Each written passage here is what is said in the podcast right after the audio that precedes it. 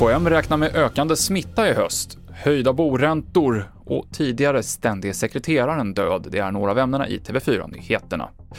Vi börjar med att berätta att åklagaren vill se långa fängelsestraff för de fyra män som åtalats i den första rättegången om upploppen i Örebro på långfredagen.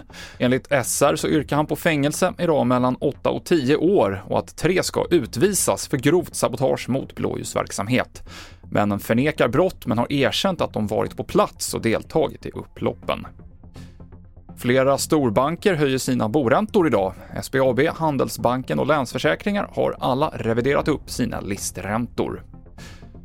Covid-19-smittan är just nu på uppgång och väntas öka igen i Sverige i höst. Folkhälsomyndigheten räknar med låg smittspridning under sommaren, men att den kommer öka på nytt när semestrar och lov är över.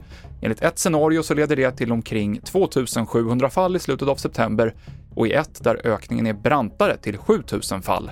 Men vaccinationer och att omikronvarianten leder till relativt mild sjukdom gör att man inte förväntar sig så stor påverkan på samhället eller vården. Svenska Akademins ledamot och tidigare ständig sekreterare Sture Allén har avlidit, uppger hans familj för TT. Sture Allén var verksam som språkforskare och blev invald i akademin 1980. Han blev 93 år gammal. Och den omfattande branden i ett flerfamiljshus i Skara som rasade under kvällen och natten utreds som mordbrand. Vincent Andersson är en av de drygt 60 personer som tvingades evakuera och han säger att det såklart är en jobbig dag för de boende som kan få vänta i månader innan det går att återvända hem. Många chockade människor.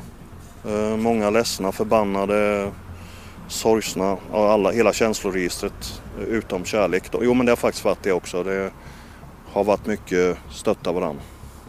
Fick du med dig någonting ut från lägenheten eller hur funkar det? Jag står och går i. Så det var inte frågan om att gå in i min lägenhet och hämta grejer. Man måste ju tänka på alla. Va? Det sa Vincent Andersson. Senaste nytt finns på tv4.se. Jag heter Mikael Klintevall.